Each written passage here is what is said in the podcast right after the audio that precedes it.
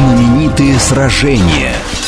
Люди, повлиявшие на ход событий. Великие правители от первых князей до генеральных секретарей. О сложной истории понятным языком в программе Сергея Виватенко «Виват. История». Программа предназначена для лиц старше 16 лет. «Виват. История». Здравствуйте, вы слушаете «Радио говорит Москва». В эфире программа «Виват. История». У микрофона Александра Ромашова. И в студии автор ведущей программы петербургский историк Сергей Виватенко. Здравствуй, Сергей. Здравствуйте, Саша. Здравствуйте, дорогие друзья. Напомню, что в конце выпуска мы разыгрываем книги. Книги нам предоставляет Центр, Санкт-Петербургский Центр благородного воспитания. Тема сегодняшней программы – княгиня Ольга. Да, княгиня Ольга. Дорогие друзья, ну, княгиня Ольга или в крещении Елена, я думаю, всем известна – она, конечно, безусловно, лицо историческое, но ее высокий статус во властной иерархии древних русов в качестве супруги Игоря и необыкновенное положение в русской истории как первой самостоятельной женщины-правительницы, параматери всех князей русских, как тогда говорили, удостоверены тремя современными источниками. Первый договор с греками 944 года, в котором фигурирует посол от Олги княгини – Второй документ – сочинение Константина Багряна Родного о церемониях Византийского двора, где находится знаменитое описание двух дворцовых приемов Эльги Росены, ну или Ольги Русской в Константинополе. И третье – сообщение продолжателя хроники Регинона Прюмского о миссии немецкого епископа Адальберта к Елене, королеве Ругов – то есть трижды она появляется в разных источниках в разных странах, и поэтому, дорогие друзья, мы можем сказать, что она действительно не мифологическая, но мифов о ней много. Несмотря на это, все эти документы, важнейшие вехи ее биографии, до ныне остаются предметом неутихающих споров и кардинальных переоценок.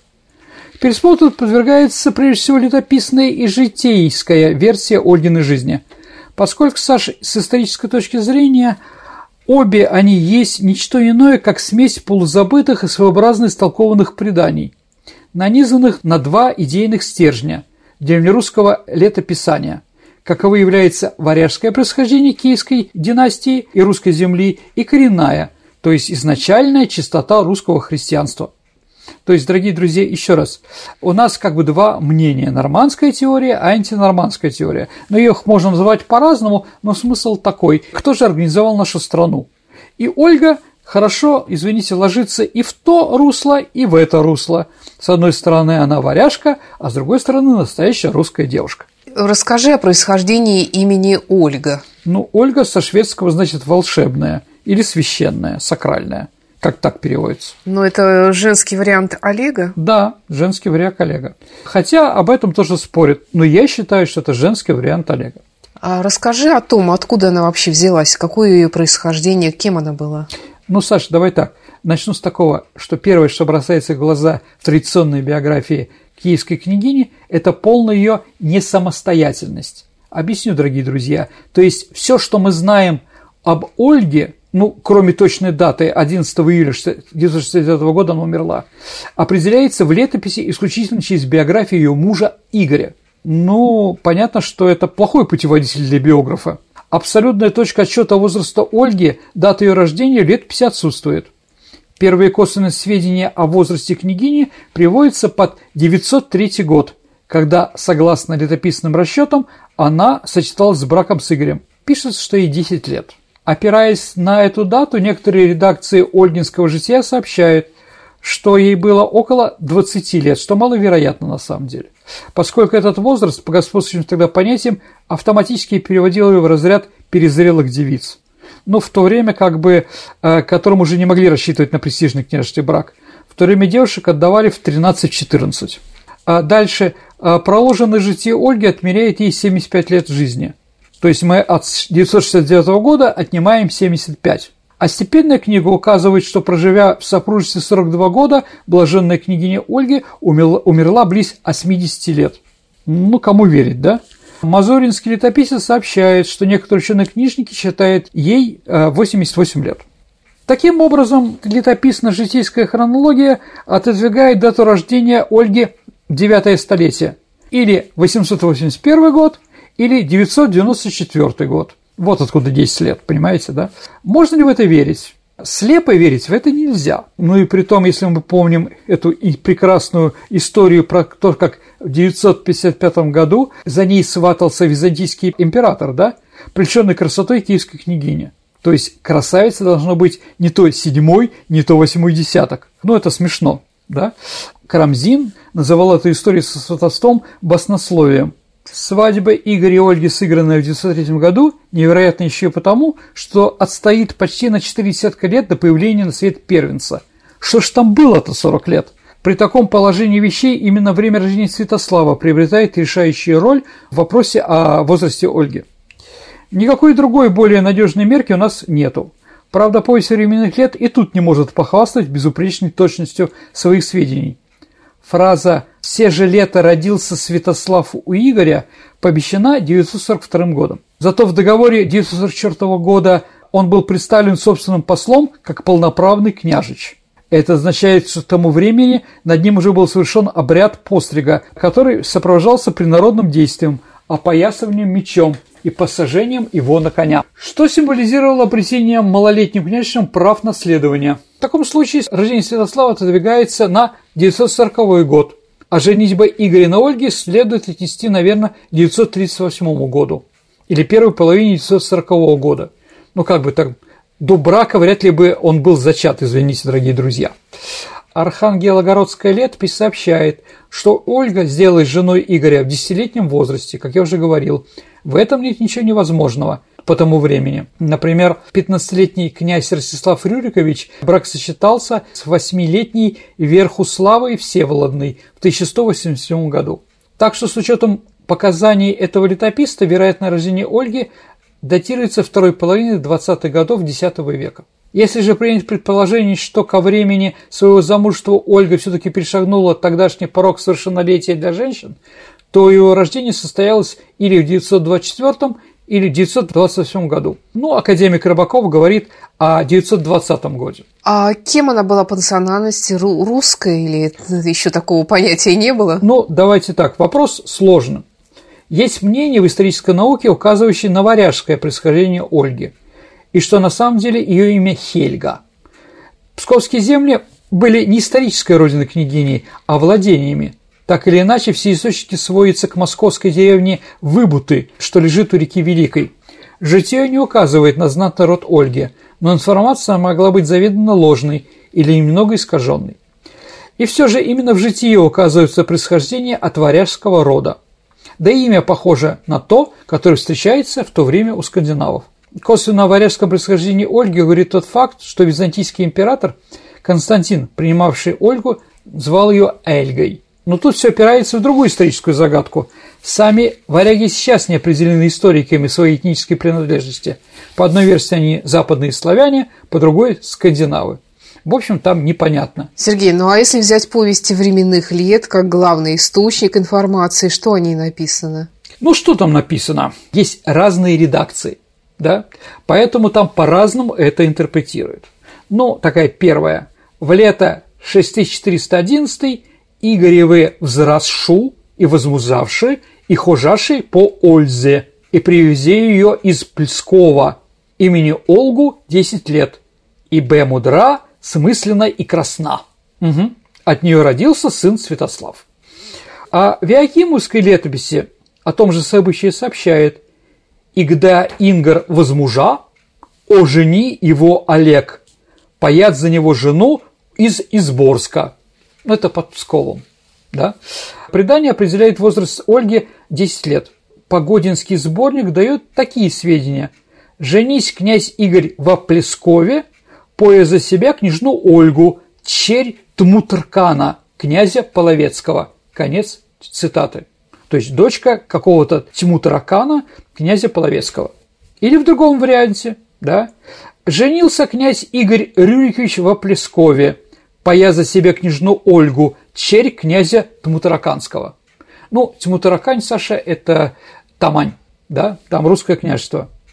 Известно, что ранее Псков назывался Плесков – Это правда. Даже у латышей он тоже так называется.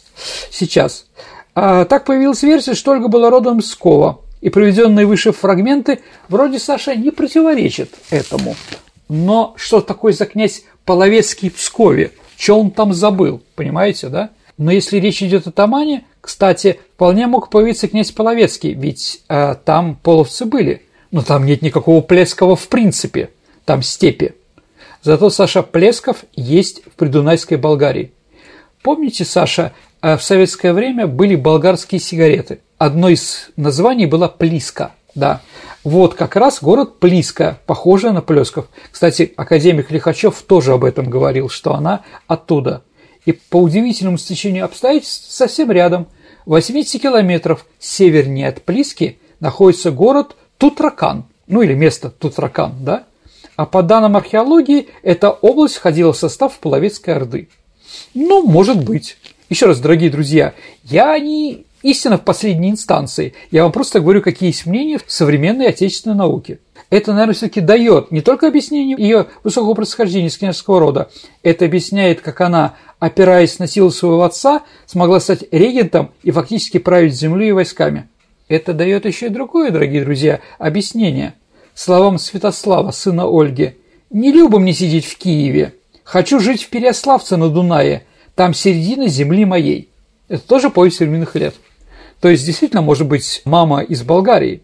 Еще раз, это все спорно, дорогие друзья. Есть еще один источник. Книга «Степенная царского родословия». В своих ранних итерациях сообщается, родом княгиня Ольга из Веси, деревни Выбудской.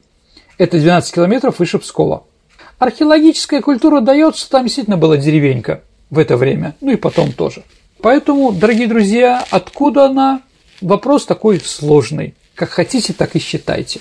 Сергей, расскажи про взаимоотношения Игоря и Ольги, как вообще они сосватались, как они познакомились? Ну, еще раз, э, сватал, конечно, князь Олег. Поэтому, когда говорим, что у Ольги и у Олега вроде однокоренные имена, я думаю, не случайно. Поэтому, возможно, до свадьбы она имела другое имя, а после принятия крещения – третье. Ну, будет время, мы это еще рассмотрим. Что мы знаем про Ольгу и Игоря? Взаимоотношения мы их не знаем. Знаем только, что Игорь был уничтожен древлянами. Да. А сбор... Сергей, а есть еще какая-то вроде, что как он ее увидел, пытался соблазнить? И... Ну, скажем так, есть история, ну, которые историки имеют, скажем так, критическое отношение. Ну да, что в районе реки Великой ему надо было переехать на другую сторону реки, и там, значит, паромщица оказалась девушка 10 лет, которая приглянулась ему так, что он «хочу ее». Ну, это, да, народный характер. Это только положительно характеризует Ольгу в глазах русского народа. Не то, что она приехала непонятно от кого, да, а то, что она вот наша местная тут. Тягала паром руками, перебирая веревку там, да, и прочее. Ну, действительно, наверное, главное, что мы знаем про князя Игоря, а про него еще передачу мы сделаем, дорогие друзья, это, конечно, проблемы с Данией. Сбор князем Дани с племен, проживающих на территории его вотчины, Киевской Руси, или в непосредственной близости от нее, называется полюдием. Но это, Саша, как мы уже говорили с вами, происходит от слова «люди», обозначающее свободное население Древней Руси. Эта дань можно условно разделить на две части. Первая является прообразом современных налогов и направляется на строительство городских укреплений, общественных зданий, мостов, дорог – на содержание дружины, армии и охрану государственных границ. Словом, в чем было заинтересовано население. Вторая часть дани шла на личные нужды князя и его семьи. Позже появилась практика кормления, содержание должностных лиц населения, проживающих на управляемой территории. Так вот, в середине X века, когда мы говорим про Игоря и Ольгу, да, полюдия была организована так. Каждый год в ноябре великий князь вместе с дружиной уходил из Киева и объезжал покоренные племена. Сначала он посещал древлян, затем дреговичей, потом кривичей, наконец северян, делая круг такой. Основные пункты сбора дани назывались становищами. Это были племенные центры, на месте которых вследствие возникли города. Многие из них существуют до сих пор. Так, в землях древлян дружина князя посещала Малин, Овруч, это прямо на границе с Белоруссией, и Скоростень, ну, современный Коростень, Житомирская область. Далее полюдия возвращалась к Днепру и двигалась вверх по реке, остановились в Рогачеве и Речице. Это уже Гомельская область Беларуси. А затем дружина приезжала в землю Кривичи и посещала Оршу и Смоленск. Затем пролегала по земле северян, Новгород Северский, Чернигов, Вышеград. Совершив зимой круговое путешествие, сборщики дани возвращались в Киев. В апреле, когда вскрывались реки, они грузили собранные товары на лодки и отправлялись через Черное море к Константинополю, где их продавали. Чтобы выплатить дань, зависимые от Киева племена ежегодно должны создавать запас продуктов. Но кроме выплаты натуральных продуктов, меха, воск еще, ну мед, конечно, да, полюдие предполагало многочисленные отработки, строительство крепостей, мощение дорог, гужевую провинность, оснастку и строительство кораблей. А первоначально полюдие напоминало, по выражению одного историков, молодецкий разбой – но к середине XX века установились определенные правила, которые регулировался размер собираемой дани. Их нарушение могло привести к серьезным последствиям. Ну и примером, Саша, конечно же, является князь Игорь. Этот летописный рассказ о его смерти. К концу его правления дань в землях древлян стал собирать отряд варяга Свинельда. Узнав об этом, дружинники Игоря обратились к князю. «Пойдем, князь, с нами за данью, и ты себе добудешь, и мы. Несмотря на протесты древлян, Игорь собрал дань с древлян повторно, в дополнение к той, что взял Свинельд. Собрав по этому случаю вечи, древляне постановили княжеский отряд перебить, а самого князя казнить. Древляне, которые не гнушались, ну если почитаем летописи и воспоминания поляков и прочих, они никогда не гнушались убийством соплеменников, одевались они в грязные одежды и не знали брака. Никто не мог их победить, ну, потому что они занимались партизанцами, жили в лесу. Территория, которой они занимались, сейчас, соответственно, Житомирская и частично Киевские области. Но некоторые считают еще и Волынь, типа Родомысль, возможно. Их восточные соседи поляне в какой-то период платили древлянам дань и были намного спокойнее цивилизованных их, но все-таки они были на торговом пути, поэтому хоть что-то они больше понимали. Древлянам долго не удавалось освободиться от власти Киева – когда Олег умер, они бунтовали против Игоря, жестоко убили его, разорвав на две части. Известно, что Ольга, жена Игоря, отомстила им в конце концов. Она начала мстить, если мы верить всем этим источникам, это было в четыре ступени вместе. Сами же древляне послали после убийства к ней своих лучших мужей, чтобы сосватать ее за древлянского князя Мала. Это отец Добрыни Никитича. То есть Добрыня Никитич известный богатырь Саша был из древлян. Они думали, что имеют дело с обычной женщиной благородных кровей, с которой могут делать все, что захотят. Древляне хотели не только освободиться от уплаты дани Киева, но и управлять им. Ольга, напротив, не была обычной благородной девицей, с которой можно сделать все, что угодно. Поскольку месть – это блюдо, которое подают холодным, Ольга долго вынашивала свои планы. Она попросила людей, посланных князем Малым, переночевать в своих ладьях, чтобы на утро воздать им причитающие почести, чтобы утром они как будто с корабля сошли, их встречает караул почетный, ну, примерно что-то такое, да. Пока гости спали, княгиня приказала выкопать великую глубокую яму на теренном дворе вне града. На следующее утро она послала за гостями, потребовавшей нести их в ладье. Как только древляне увидели яму, они поняли, в какую ловушку попали. Но было уже слишком поздно, Саша. Ольга приказала сбросить их в яму вместе с ладьями и засыпать живыми. Но на этом она не успокоилась. Ольга послала князю Малу сообщение, что она пойдет за него замуж, но только в том случае, если она пришлет своих лучших мужей, чтобы те сопровождали ее в древлянские земли. Мал послал своих лучших мужей, стремясь произвести впечатление на киевскую княгиню. Но когда древляне пришли, Ольга приказала приготовить баню, чтобы те вымылись и отдохнули от тяжелого путешествия. Они, конечно, согласились. Когда древляне вошли в баню, Ольга повелела запереть за ними дверь и поджечь. До того, как князь Мал начал беспокоиться о своих людях, Ольга послала к древлянам словами «Вот уже иду к вам, приготовьте меды многие в городе, а где убили моего мужа, да поплачешь на могиле его и сотворю тризну по моему мужу». Древляне же, услышав об этом, свезли много меда и заварили его. Ольга взяла с собой небольшую дружину, отправилась к могиле своего мужа, оплакала его, а после приказала совершить тризну – и когда древляне опьянели, она велела своей дружине убить их.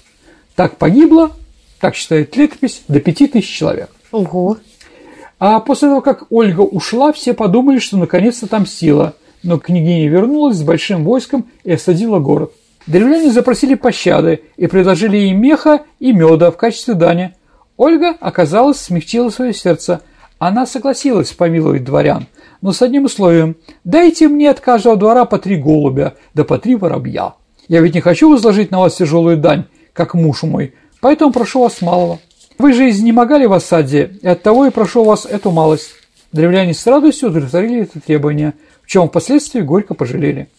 По временных лет говорится, Ольга же, раздав воинов кому по голубю, кому по воробью, приказала привязать каждому голубю и воробью труд, завертывая его в небольшие платочки и прикрепить ниткой каждому, каждой птице. И когда стало смеркаться, Ольга приказала своим воинам выпустить голубей и воробей. Голуби же воробьи полетели в свои гнезда, откуда они были. Голуби в голубятне, и так загорелось. Где за голубятни, где клети, где сараи, где сеновалы. В общем, город сгорел весь. И побежали люди с города, и приказала Ольга воинам своим хватать их. А когда взяла город и сожгла окончательно, городских же старейшин забрала в плен, а прочих людей убила, а иных отдала в рабство мужам своим, остальных оставила платить дань. Ну вот, кого взяли в плен, это был Добрынин Никитич.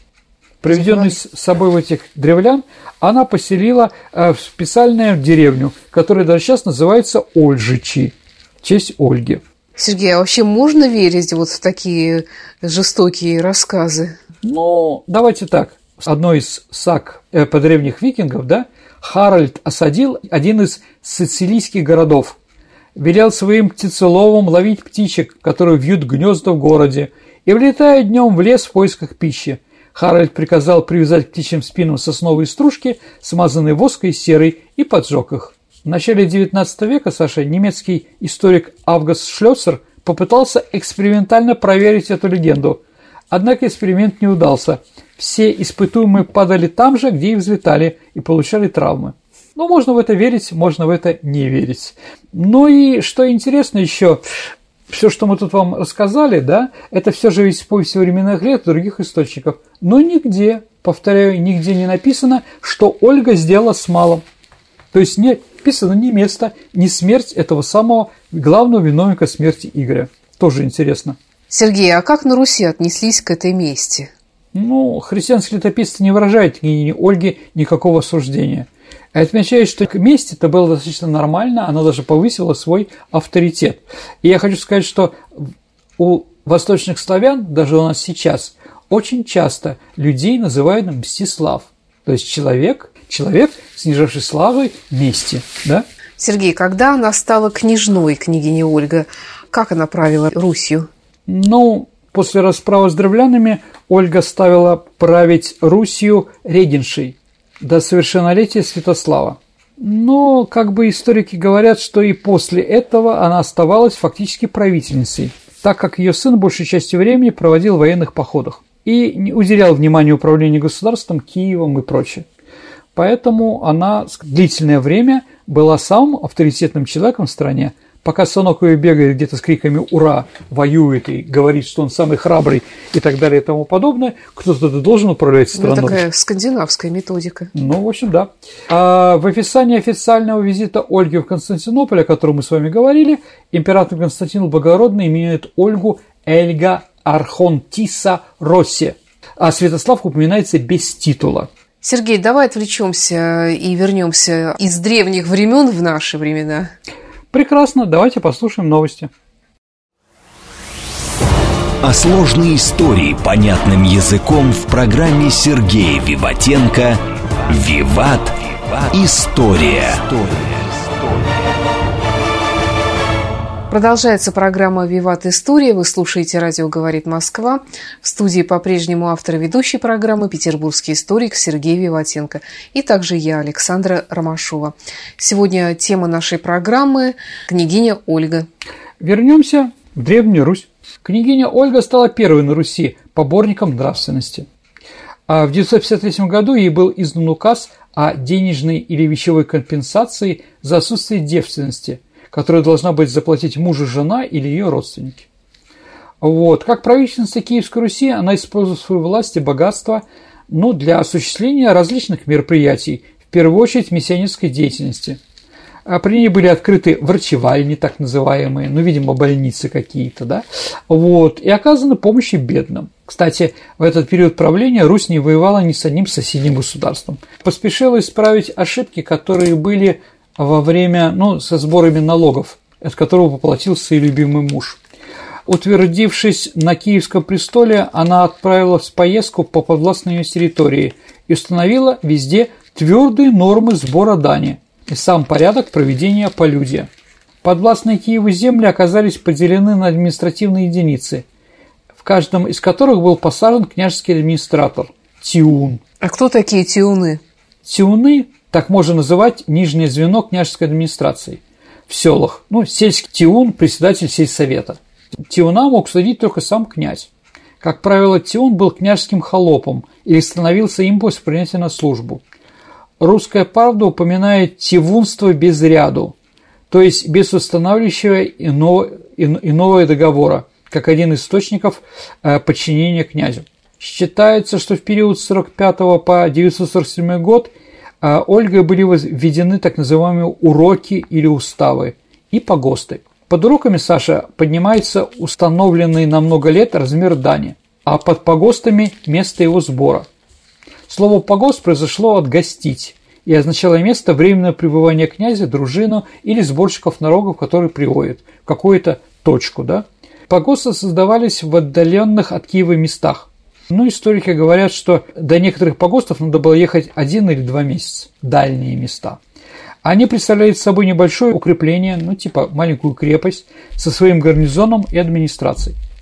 Рядом должен был проживать и трудиться зависимые крестьяне, обеспечивающие поселение едой. Ну и в то же время, да, эти отряды защищали этих крестьян. Администрация погостов, видимо, самостоятельно организовывали и дани и ее отправку в Киев. Значение нововведений Ольги гораздо шире, чем просто упорядочение сбора дани. Фактически она провела первую в истории Руси экономическую реформу или финансовую реформу. В итоге полюдия, которое вначале было силовым изъятием военной добычи у покоренных племен, преобразовалось в сбор заранее известных налогов по заранее известным правилам и по заранее известному количеству. Порядок сбора полюдий оказался весьма живучим и просуществовал по некоторым данным до 14 столетия, то есть 5 веков, что говорит действительно о достаточно продуктивном идее княгини Ольги. Ну, понятно, что эти все реформы, которые сейчас перечислил, а, проведены после трагедии с Игорем. То есть это был прекрасный звоночек, по которому было понятно, так больше жить нельзя. Ну, что еще она сделала такого, будущей руководительницей, и что ее как-то характеризует? Это, конечно, запретила сыну Святославу жениться на беременной от него рабыне Малуши. Но как раз э, беременная Малуша родила святого Владимира, внука. То есть Ольга признавала Владимира как внука, но жену рабыней да, из рабыни, она не могла представить своего единственного сына. Почему ты говоришь рабыни? Разве у нас было рабство? Ну, она, да, она называется, ну, такая вот рабынична, там такое слово есть в летописи, что Владимир родился от нее. И об этом как бы все помнили, что она была зависимая. Почему они сошлись? Ну, может быть, страсть, а может просто стечение обстоятельств. Но когда Владимир захотел, чтобы его женой стала Рогнеда, княжна Полоцкая, да, она ему напомнила, я за сына рабыни никогда в жизни не выйду да, поэтому его сильно обидело. В общем, давайте так, рабство было всегда, Саша, но рабами не могли быть славяне. Рабы – это люди военнопленные, вот они могли быть рабами. А представители славянских племен, даже если у них были большие долги и прочее, а рабами не могли быть. Они могли быть смердами, могли быть какими-то холопами. Но там сложно, у историков современных нет четкой понятия, что такое холоп, что такое смерть. Что такое рабочий? От слова работа. Которое... Само слово-то использовалось? Использовалось, раб, да? использовалось, угу. да. Еще раз, она женского рода, ну, посчитайте, как называют маму Владимира Рогнеда угу. в этом известном произведении «Повести временных лет». Ну, может быть, поэтому она жизнь-то Святославу испортила. Да, он после этого не хотел в Киеве вообще быть. Поэтому он ездил, ну, там, воевал, а, воевал снова в Болгарии. Воевал с болгарами, воевал с половцами, своими родственниками, да, воевал э, с Византией, ну там осада Ростола знаменитая, которая закончилась для него трагически. Вот, потому что он не хотел быть в Киеве. потому что киевская община его не принимала как руководителя. Почему, мы пока не знаем. Ну, посмотрим, может, какие-то другие историки об этом скажут. Но что еще княгиня Ольга сделала, да? Как видим, у нас не так много о ней источников, да, как мы уже начали говорить. Но что-то мы сказать можем. Ну, наверное, Ольга положила начало каменному городостроительству на Руси.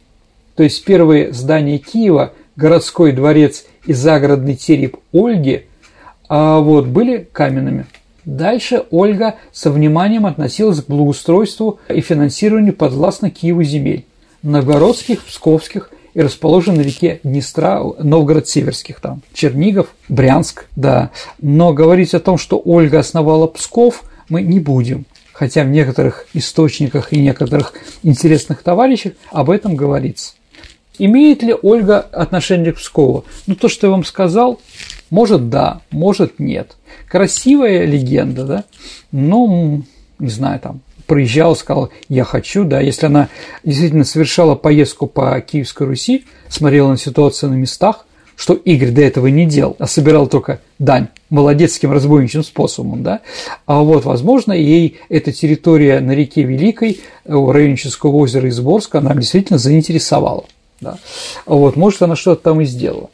Точно известно, когда именно Святослав начал править самостоятельно нашей страной. Повесть «Современный век» сообщает о его первом военном походе в 964 году, то есть за пять лет до смерти Ольги.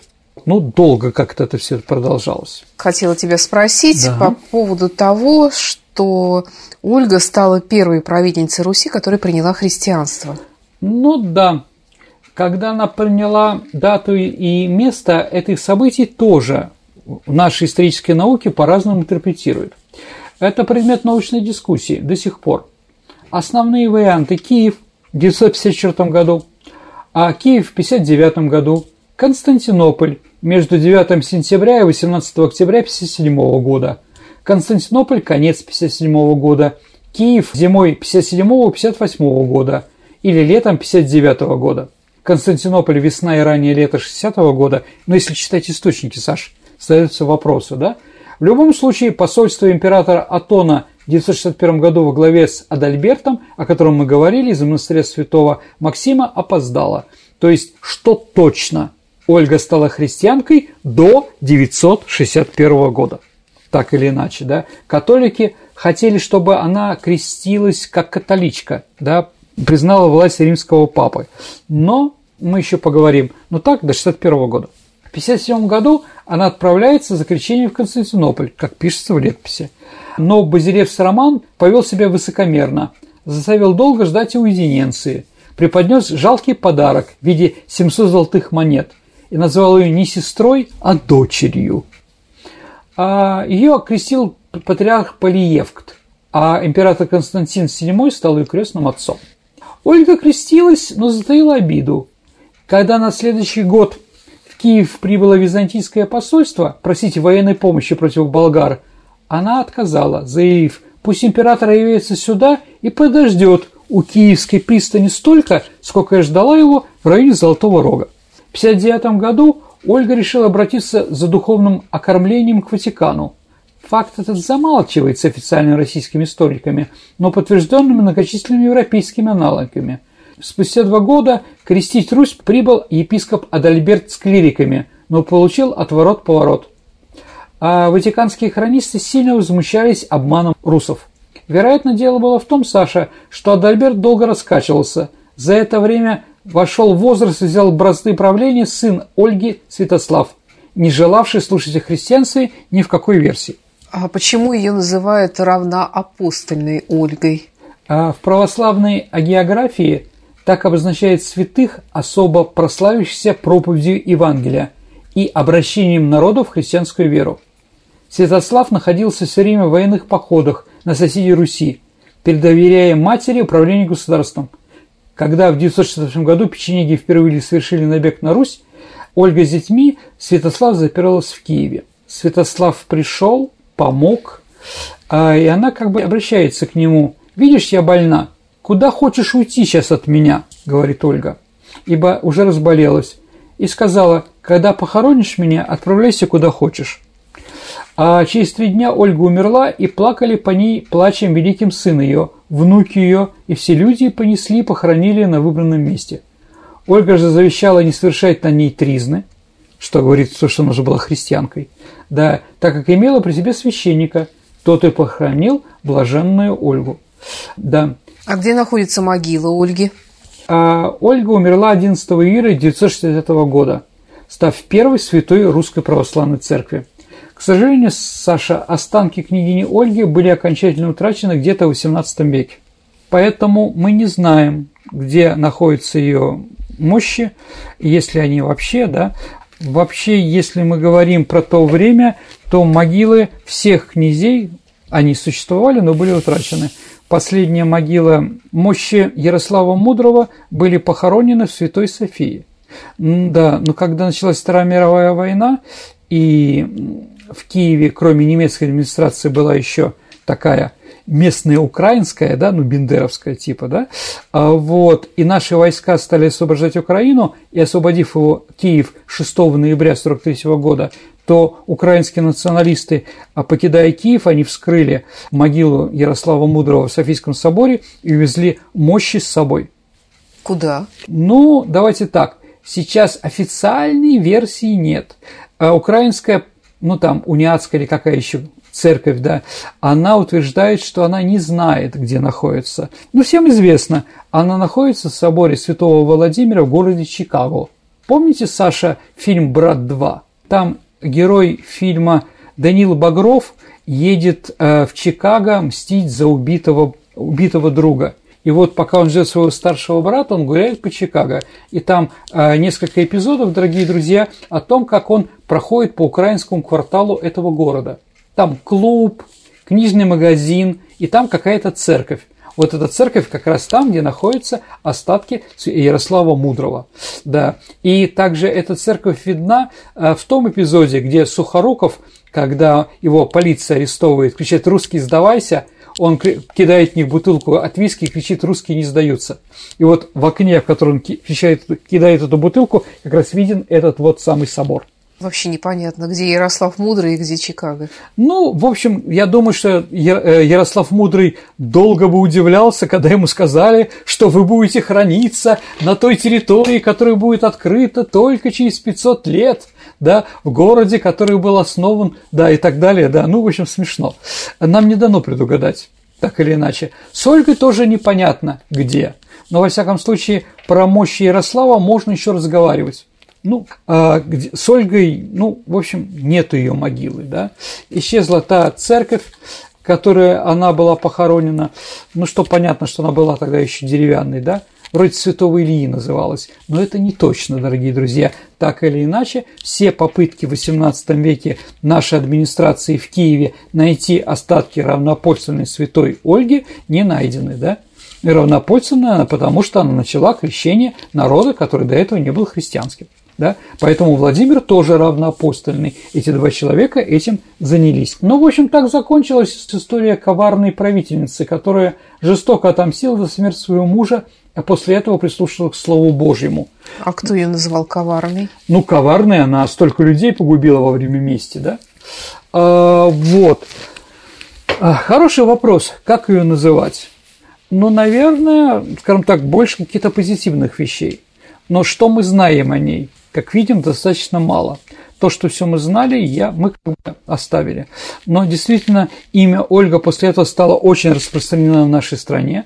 И как бы оно было принято э, этим именем называть и в княжеских родах, и среди Романовых, да, Первая дочка Николая была Ольга, как известно, ну, была еще княгини, да, другие княгини и прочее. Поэтому, конечно, это имя распространено. Даже больше скажу, дорогие друзья, в Европе было очень модно называть в 19-20 веке э, достаточно богатых или, э, скажем так, аристократических фамилиях э, русским именем Ольга. Но давайте так. Ольга все-таки скажем, приняла христианство и жила в X веке, когда еще раскола между э, православием и католичеством не было. Он произошел только через сто лет после ее смерти, примерно в 1054 году. Поэтому Ольга признает и католическая церковь тоже. Да, как святой, потому что, еще раз, она а, сам жила еще в то время, когда было единое христианство. Да, уже было два центра, дорогие друзья, Константинополь и Рим. И, конечно, эти два центра пытались как можно больше отхватить себе земель, которые подчинялись бы и епархии да, в, в этих столичных городах. А ты говорил, что был вариант э, того, что она могла бы принять католик, ну, как бы в Риме ну, креститься? Ну, смотрите, дорогие друзья, она, она приехала в Константинополь. И в Константинополе начались неприятные вещи. Да? Ее очень долго не пускали. Да, да. да, смотрели на нее сверху вниз. Она обиделась. Или другая история, которую я не говорил, про то, что а, Константину так понравилась Ольга, что он решил на ней жениться. Да? А ей в то время 80 лет, ну, примерно, да? И типа она сказала, хорошо, а, ну тогда будь моим крестным отцом. Я согласна, да? Я согласна быть твоей женой, если я буду христианкой, как и ты. Ты же не будешь бракосочетаться с язычницей. И он ее э, крестил, да, после чего она сказала, извините, а в христианстве разве крестный может быть мужем?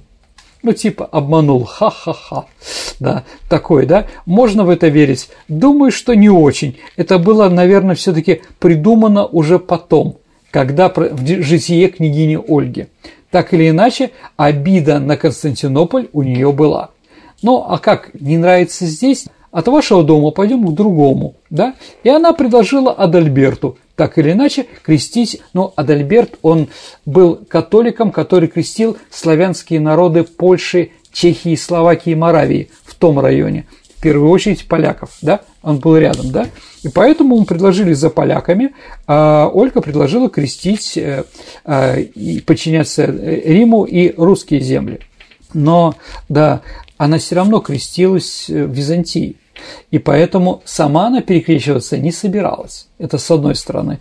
А с другой стороны, видимо, э, все терки и проблемы, которые были между Киевской Русью и Византией к моменту прибытия этой делегации были решены. Поэтому это были, ну как, э, скажем, битая карта, да? Но это вы знаете, чтобы как там на танцах заинтересовать мальчика, да, ты танцуешь с другим мальчиком, да, который тебе не интересен вообще.